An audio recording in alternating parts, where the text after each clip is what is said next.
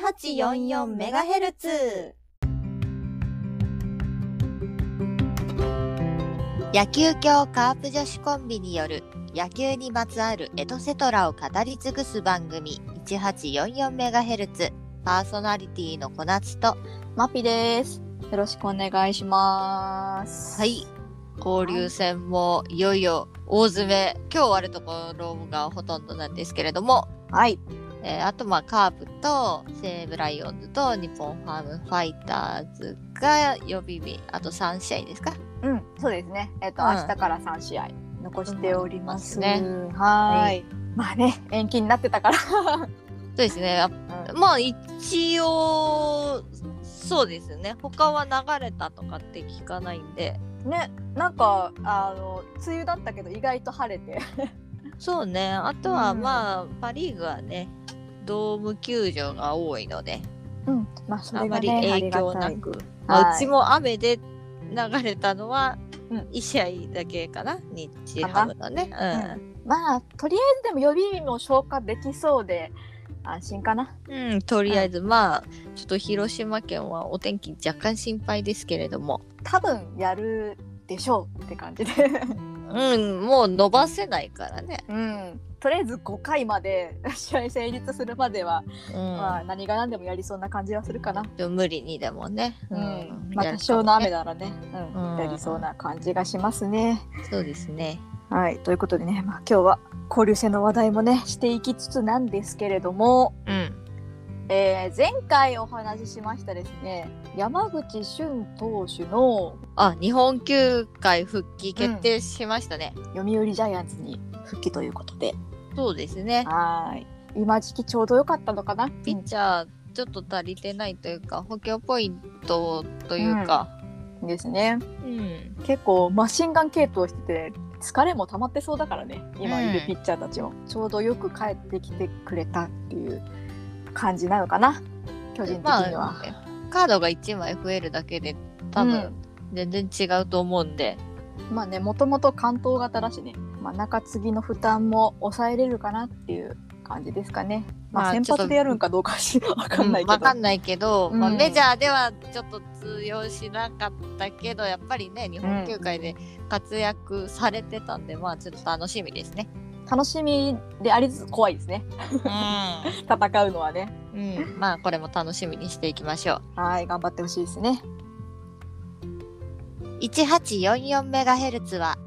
同人アナログ野球ゲーム卓上野球機構選択希望選手ジムボール以上の提供でお送りします。監督はあなたです選手起用や作戦もあなた次第実際の野球で起こりうる様々なシチュエーションを体感せよサイコロ2つで本格采配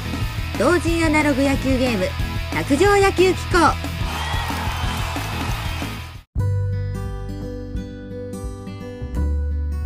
はいということで一応オープニングでもお話ししたんですけれどもうん、交流戦もねもうほとんどの球団が今日でラストということで、はいちょっと早いんですけども交流戦の振り返りをしていこうかなと思います。なんかうん始まるまではうん、長かった気がするけど、一瞬だったね。一瞬だったねやっぱ交流戦はなんか短い感じがするないつも、ういつの間にか終わっちゃうんですけど、んうんまあねもう交流戦優勝チームがもう決定しましたね。そうですね。はい、昨日時点でオリックス・バファローズが11年ぶり2度目の交流戦優勝を決定しました。いやーちょっと交流戦強かったですね。強かったね。いやびっくりした聞いとらんぞ。 2勝1敗2勝1敗3連勝2勝1敗みたいなね。だけど5カード連続勝ち越しでしたっけ？じゃあ全部だよね。うん。ういん、やーすごい。オリックスはじゃあセ・リーグに来たら、 優勝してしまうな。優勝してしまうな。いうや、ん、ちょっと困るな。いやカープね一昨日からまあ、うん当たってますけれどもいいやーそりゃねうん山本由伸がいるんだから。途中までノーノーでしたからね。本当にギリギリまで。 7回とかまで、本当にパーフェクトピッチングでね、うん、いやーもうオリックスはずっとピッチャーがいいからね本当にそうねあと打つ方打つ方っていう感じで、でも打つのもねね交流戦バカスカ打ってるんで多分交流戦打率1位でしたね確かうんうんうんうんいやー素晴らしいまあ優勝して納得っていう感じですねうんなんかまたこの勢いのままねうんまたレギュラーシーズンに戻っていくとちょっとわからないなっていう雰囲気ありますね。やっぱ交流戦勝ち進むとさだいぶねこっから先の順位にすっごい響いてくる印象がああるから、うんまあ一人勝ちとかさ一人負けとかっていうのがあり得るからね。そうそうそうそうすっごいやっぱゲーム差がグンって縮むしグンって広がるじゃんうんうん。これが交流戦の怖いところだなっいやてね。毎年思いますよ本当恋なんかカープ一人負けだったんだから。悲しいでもなぜかねレギュラーシーズンまだ5位にいるんで すよいやもう近いよ言う て。言うてあとほんなんか2ゲーム差とかそんなもんだったかな、うんまあ、じゃあカープはあの、うんコロナとかの影響でね、うん試合ま数が若干少ないんで、あちょっとねあと残りの予備日でどうなるかっていう、うん、本まあ当にカープは、えー交流戦昨日時点では2勝9敗3分けということでね引き分けを挟んで6連敗中なんですけれどもうんカープはねこう6連敗とかって言うけどうん、 1個勝って連敗して1個勝って連敗してだからすごい負けてる感じだよね今そうはなんだね。よね投打が噛み合わないのを繰り返してるんでそううね、んいや特にさやっぱり栗林投手がねうんまあ、抑えでやってるじゃない。はい同点の場面で投げることが多すぎる。ね、えだって引き分け全部投げてるんじゃない今うん、多分そうだよね。まあ、9回打ち切りだから仕方ないっちゃ仕方ないんだろうけどさ、21試合連続うん無失点ですか、ですね今、うんはいうん更新してってことは、21セーブ上げててもおかしくないわけですよ。勝ち試合でね、もっともっと投げてほしいなという感じですね。ですね結構ねちょこちょこまあ中継ぎとか、まあ、先発もですけど疲れとか、まあ、あとコロナ明けでね調整ができてなかったりとかでちょっとピッチャーの崩れも気になってきてるんで打線っていううーん今年は結構ね打線って感じなんですよね。なんかどちらかというと野手の皆さんっていうのが多いですからね。得点圏打率がね良くなくて、うん、あはいそうなんですよ。れかなやっぱりホームランとかが少ないとかあれもあるかもね。うん確かになんか今年あんまり見てない気がするな。そうねホームラン打ってうも、んソロホームランが多かったりね。あーそうそうそうそうこうあんまりランナー溜まった状態で打ててないからそうね。うんなかなかねまあこう若鯉たちが結構頑張ってくれてるのはうん。嬉しい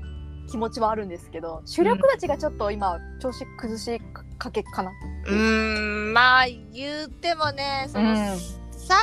覇の時がちうんょっとまあ、トップピークみたいなところあったのかなっていうそうなんだよね思いいはあって、うんまあちょっとね若手も頑張ってほしいけど、こればっかりはね。ねえすちょっとねこう心苦しいなって思いつつでも野球が見れるだけで幸せっていう気持ちもありつつ うんうなかなかね厳しい交流戦になってますねカープは。ん、いやほんとねストレスばっかり溜まってるんですけどおかしいな野球見てストレスを発散するみたいな話を前にした気がする んですけうんうど、ん知ってたんですけどね、まあやっぱやるからには勝ってほしいしね、こう投打が噛み合わないのが一番こうやきもきするからね、本当にでもこの一喜一憂もね野球の醍醐味かなとも思そったうりですねずっといいわけないしずっと悪いわけもないのでどっかで絶対上がってくれるからうんと思ってる のでちなみに、はい交流戦でまあパ・リーグとね、うんうんセ・リーグいつもと当たらないチームとうん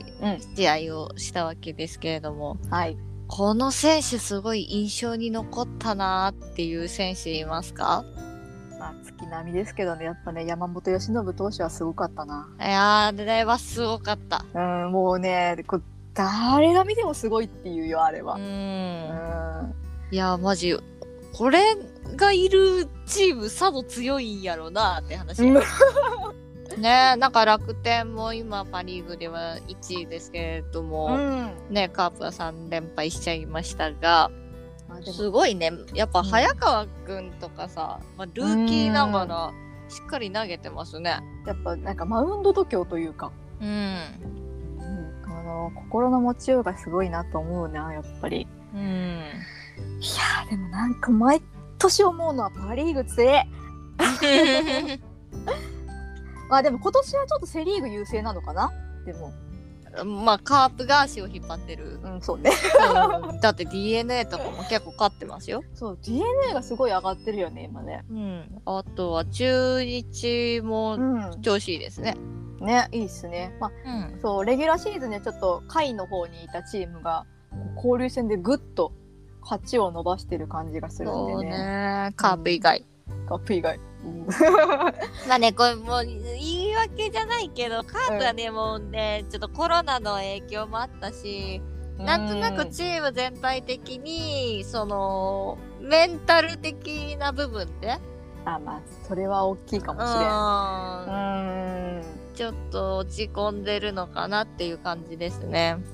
話戻るんですけど、はい私は、うんソフトバンクのはい三森選手、ああはいはいあんな選手いたんだと思って私すごいびっくりでした。で三森選手は、まあうん一番バッターですけど、うんなんとなくこう周東選手とかのねイメージだったんで、うんいたんだこんな選手と。なんかもうお宝を見つけたみたいになる いやほなんかねまあもちろんヒットも打つし、まあ、うん足も速いし、んなんだろうな、すごい器用な選手だなっていう印象が強くてですね、もちろんまあ直接対決してめちゃめちゃボコボコに打たれたっていう、まあまあ確かにうん、印象もあるけど、んうんうんいやー、なんか、シュートだけじゃないんだぜっていう、やっぱ選手層の厚さを感じさせられた。確かにね本当に選手層が熱いうんこう、えこんな選手眠ってたのみたいな、うん。ソフトバンクのさうん。あの柳柳田の方じゃなく柳て、柳町。柳町くんかうん。あの子もなんかすごい印象に残ったんだけどな私、うん。うん打たれたしそのなんだろうな粘られた記憶があるんだけどうんうんうん、うん確かに。なんかまあソフトバンクを挙げると、まあ、ギータだったり、うんうんうんうんマッチだったり、うんまあね、まあ有名どころというかねそうそうそうそう本当に主力級、レギュラー級。でも今、主力級抜けてるんだからね。ねそれでも、うん、モイネロがいなかったりさ。そうそうとかその視力がねちょっと不調だったりとかうん。してるけどやっぱ若手がどんどん出てくるなっていううん。ね感じですねえ、羨ましい。うらやま、まあ、うちもうちもね若手頑張ってるんですけどもうん。こうパ・リーグにとって少しでも印象に残ったかなカープはどうかな、どうでしょう。またね、パ・リーグのうんチームのファンの皆さんからもぜひぜひレターなどを送っていただけたらなと思います。はい、お願いいたします。野球協カープ女子コンビによる野球系ポッドキャスト番組 1844MHz プロアマ問わず観戦記成績セーバーメトリクス球場グルメ写真の撮り方メイク術などなど野球にまつわるエトセトラを語り尽くします毎週日曜日お昼の12時に各種ポッドキャストにて配信中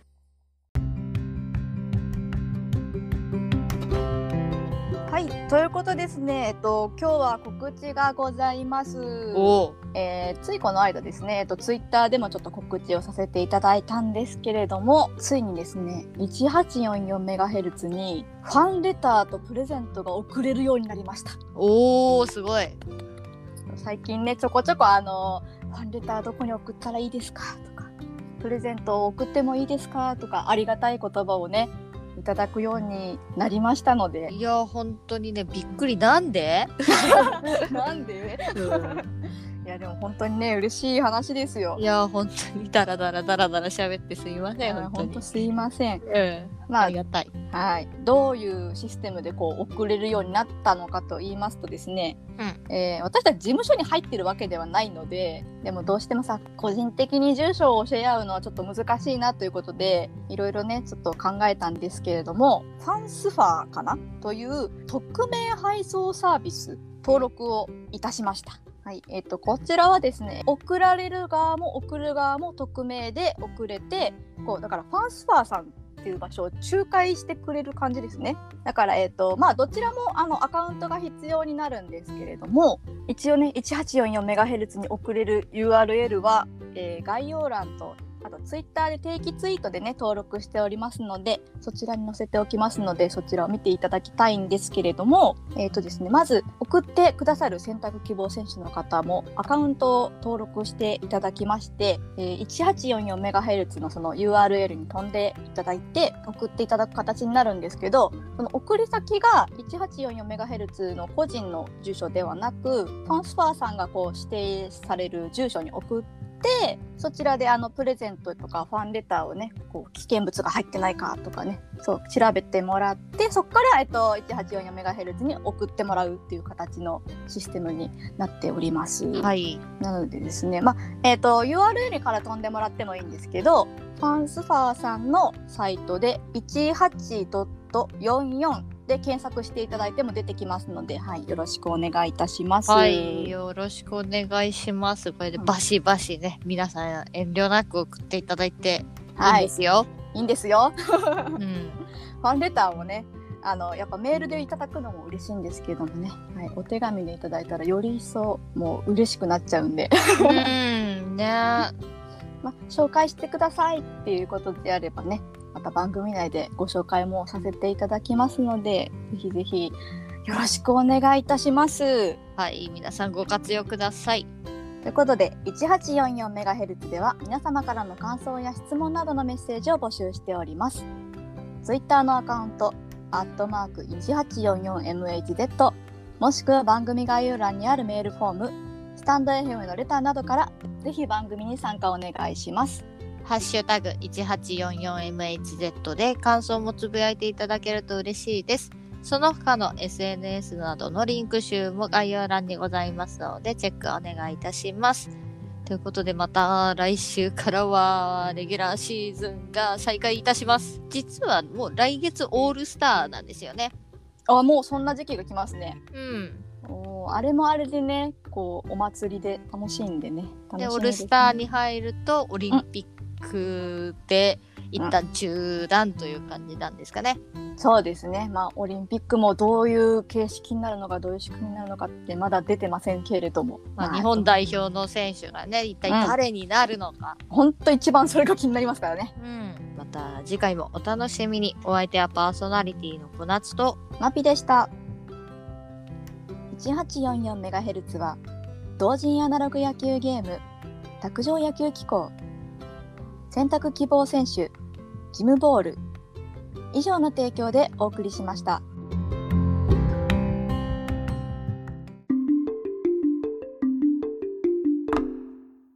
ゲームセット